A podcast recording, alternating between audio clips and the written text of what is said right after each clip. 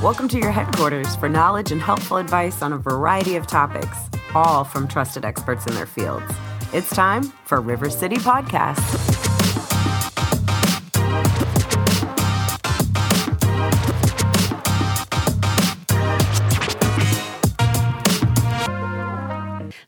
McMaster is the founder and owner of the law offices of Elizabeth McMaster PLC. After graduating from the Catholic University Columbus School of Law in Washington, D.C. in 2006 and passing the Virginia State Bar, Elizabeth opened her practice in historic Fredericksburg, Virginia in February 2007. Elizabeth specializes in elder law, estate planning, guardianship, probate, special needs planning, and mental health law. Elizabeth grew up on a 106 acre farm in Gettysburg, Pennsylvania, which spurred her love of history, especially the U.S. Civil War, which led her to attend college in Virginia. Although born in Pennsylvania, Elizabeth is now a Virginian at heart. Elizabeth is a member of the National Academy of Elder Law Attorneys and is a board member for the Virginia Academy of Elder Law Attorney. Elizabeth is also a member of the Virginia Beach Bar Association, the Virginia State Bar, and Suffolk Business Women's Group. Elizabeth has been on the board of the Alzheimer's Association, which is near and dear to her heart, as she has lost a grandmother, grandfather, uncle, and great uncle, as well as countless clients to Alzheimer's disease. Elizabeth moved to North Suffolk, Virginia in December of 2020. Elizabeth lives with her husband, John, his adult son, three French bulldogs, and a very sweet black cat. When not assisting her clients, Elizabeth loves to listen to true crime podcasts, go to the beach, and hang out with her Frenchies.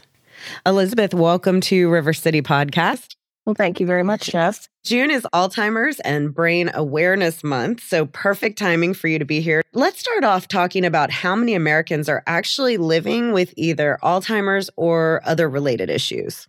I believe the current statistic, and of course it changes all the time, is 6.7 million Americans. And by 2050, that number is projected to rise to nearly 13 million huge number. Odds are this topic is going to resonate with our listeners. So I do appreciate you helping us understand more. And these are things that can be difficult to recognize right away. At least in the experience I've had, it can start off slow and then it rapidly declines. So when we first start seeing a loved one that is possibly being affected by either dementia, Alzheimer's disease, what are some action steps to take once we get a diagnosis or even to get that diagnosis? Well, and I generally tell people they think you know, we're in the early stages and they think that this is a possibility. I always direct them to the Alzheimer's Association. And every jurisdiction has a local Alzheimer's office and they can call 24 7 or and they can talk to somebody on the national hotline and they can also speak to a somebody local in the Alzheimer's Association to try to guide them through. And um, they have so many great programs for family members, caregivers, and the person who's actually affected by the disease. It's all about education, and letting people know what resources they have in the community. And I used to be on the local council for the Alzheimer's Association up in Fredericksburg, Virginia. So I worked very closely with them and trying to help with the education piece regarding, of course, the legal, what legal issues to get in place or legal documents to get in place before it's too late and talk a little bit more about that because I think for the average person, we don't know what too late is and when to start making those plans. You know, if it's just starting or where in that process does that become relevant? As early as possible, as soon as the person gets the diagnosis. Okay. And they still know who they are. They know what they own. They know their family members. They know who they want to act for them when they can no longer do so, because that is inevitable, unfortunately, with the disease, any type of dementia. As soon as possible. And there is going to become a point where it's going to be too late to be able to do that. And that's when we get into the whole guardianship conservatorship piece. So I always recommend make the appointment. Of course, right after diagnosis, people's heads are spinning. They're grieving because it's a long grief process, more so for the family than the individual. And there's a lot of processing that needs to happen. But once that is done, as soon as possible, need to make sure that the loved one has a solid power of attorney in place, a solid medical directive, and a will or trust whichever that they want in order to be able to handle things for the individual they can no longer do it themselves. And your comment, whatever they want, they may not know what they want or what they need. And that's where you really can come in and yes. guide people as to what the mm-hmm. options are and based on their situation, right? Absolutely. One of the pieces, and I'm curious with the people, the families that you've worked with, is that at the beginning of diagnosis, for the most part, a lot of these people are still fairly cognitive and alert and aware. And how have you seen people have these conversations without insulting their loved one? Uh, you know, it's a fine line and it just it varies. That's why I say they need to process everything first and not just immediately say we need to haul you all into the lawyer's yeah. office.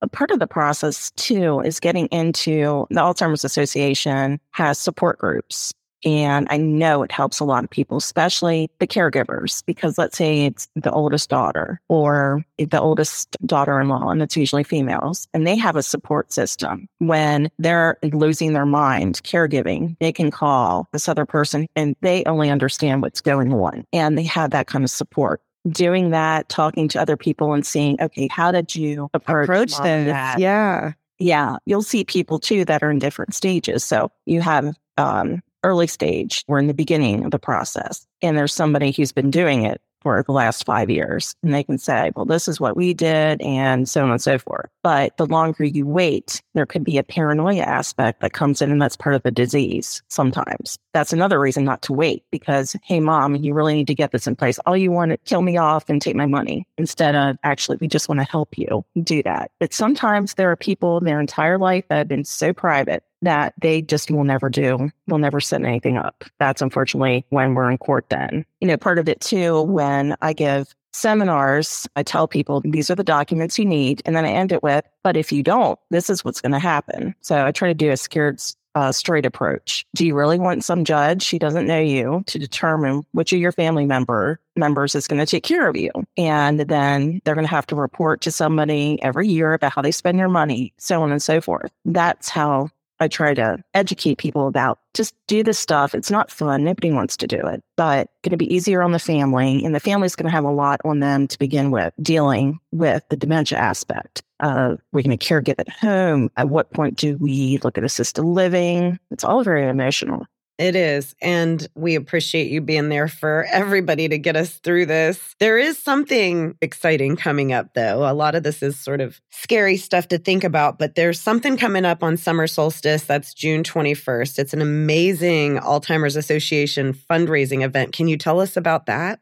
The Alzheimer's Association has two uh, fundraising, national fundraising events they do every year. And the one they've had for a very long time is the Walk to End Alzheimer's. And that's usually in the fall. That's where you get teams together and they walk to raise money for the Alzheimer's Association. So that's been around for quite a while. Several years back, uh, they came up with, Alzheimer's Association came up with the longest day. So, of course, the longest days, summer solstice. And they said, well, why don't we have people get together and do things they enjoy doing? If they do it from sun up to sundown, then they raise money for the Alzheimer's Association. So it could be all sorts of things. People could do a bike ride. They could do bowling. They could play golf tennis, pickleball, whatever. One year I did it, one of the first years, I had game day at my house. There were all sorts of games, everything from Jenga to Monopoly to Cornhole. I'm trying to think what else we did. We just did a bunch of different games and people would come by throughout the day. They would give a check or cash or whatever that was to raise money for the Alzheimer's Association. And it was fun. Yeah, that's awesome. So, how do you get more information on that, or do you need to sign up for that, or? Generally, yes, you would sign up and uh, you just go to the Alzheimer's website, alz.org, and just look at, you can do both. You could do form a team for the walk or join a team. They'll list teams in your area. And when the, the walk is going to be during COVID, it was a little wonky because they didn't want people to be together. So it was like a virtual walk. But now I think everything's completely back and um, especially with the longest day and it's whatever your joy is whatever makes you happy. People bake people will do all sorts. I believe i want to say hardywood one year uh, years ago did something and people would come by all day and uh, did it for the longest day. You don't have to do it on the longest day either. You can do it around the longest day. It doesn't have to exactly be that day. That's very cool. We should figure out something to do for sure for that. We just actually lost a family member to Alzheimer's, and I talked to my uncle, who it was his sister, and my uncle's 80 years old, but he's fit as a fiddle, but because his mother passed away from this and his sister just passed away from this, he's just on a roll with being as active as possible. And he started telling me some foods to avoid. And I don't know if you've looked into this, but there are foods that are directly linked to dementia. And that was crazy to me. Um, microwave popcorn being one of them. I'm like one of the rules, and I'm not very strict about anything, no microwave popcorn. They were just appalled. And I'm like, it smells. There's a chemical in that process that can lead to dementia and things like artificial sweetener. And there's a lot of things, processed cheese, but there's also a lot of great things that I found. So leafy greens, nuts, omega 3 spices, and seeds. There's a lot of things you can just kind of throw into your daily diet. That's what my uncle's doing to actively like fight this from happening to him, which I yeah. think is awesome there was a study several years ago about Indian spices. And mm-hmm. one of the Indian spices, I think it's turmeric, I'm going to say, that if you, they were saying it's not scientific, but they swore by if you take turmeric pills or use turmeric in your food, that that would help with not getting dementia. So I don't know how scientific that is, but I know that was out there for a while. And I think B vitamins is a big one too. Yeah. So he unfortunately does run a family. So he does have cause to be worried. My grandmother and her twin brother both died from Alzheimer's disease. So there is something to be said about the hereditary link there. Like with many brain diseases, we just don't know enough going back to what we were talking about earlier, the other thing that happens with this particular type of disease is that it's not some really aggressive cancers where you're talking about less than a year. The dementia and Alzheimer's can go on for years and years where you are caring for this person. And so, at the very least, if you can have the protection in place, the legal protection, the paperwork, it's just one less thing to have to worry about when you kind of have your hands full with so much.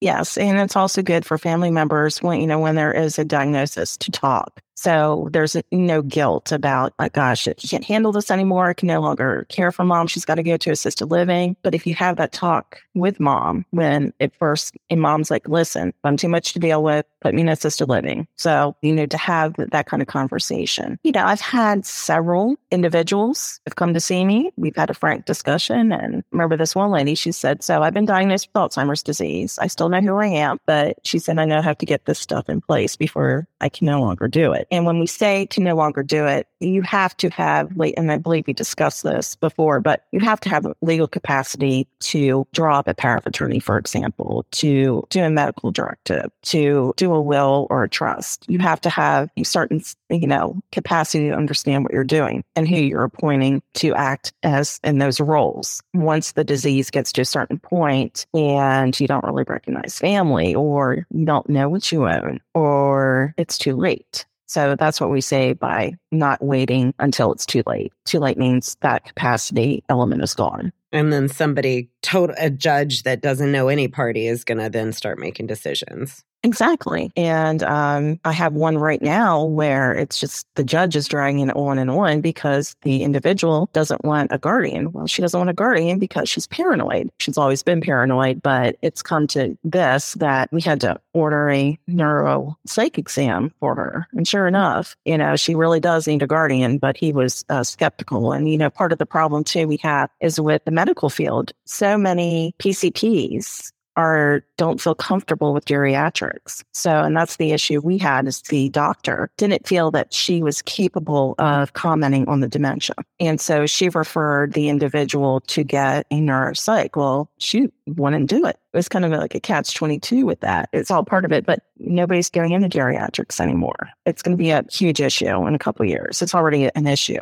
Nursing homes took such a hit, especially after COVID, and it's not gotten much better. We're lacking in medical staffing across the board for geriatrics. Interesting. I had no idea. And then we have the, we call it kind of the, the real problem area too, especially Alzheimer's is early Alzheimer's. And we're talking people that are in their 40s or 50s. Whoa. That get Alzheimer's disease. And I've had several clients who were in that age bracket and they're not getting Medicare. They're not, their spouses are still working. Their kids may be in college. It's a real mess when you have that early group. It's less prevalent than uh, the older population, but it's still there. That's really important to know because I think if you started to see those signs in somebody at that age, you may not make that connection because it seems like it's always something that happens when you get older. Yes. And in this case, I believe that my client's mother had Alzheimer's. So the family had a suspicion that could be what it was. And the other part about when it's that early, the lifespan is very short. We're talking within five years. My uncle actually had the early onset Alzheimer's. He was diagnosed at 60 and he passed at 65 those go for some reason it's a quicker process. So and that part's there. Of course they don't know what causes any you know any of this. So that's out there too. And so part of the fundraising for events like the longest day are going toward research to try and help us get a handle on where this is coming from. So that's why these events and organizations are so important. Absolutely. And uh, the Alzheimer's Association, especially, is lobbies the state legislature and the federal government to get more funds. And what they tried to do is say, look at the statistics, look at how much money in projecting out this is going to cost because these people can live for a very long time with the disease. So where, you know, how are we going to deal with this as a country? Elizabeth, thank you for being our legal advisor on all things. It's so helpful to the community to get this advice from you and to know that you're out there to help us when we do get into crisis like this with a loved one. And we appreciate you being on River City Podcast. Well, thank you very much, Jess. Thanks for listening to River City Podcasts. If you're interested in setting up a podcast for your business, go to rivercityconsulting.com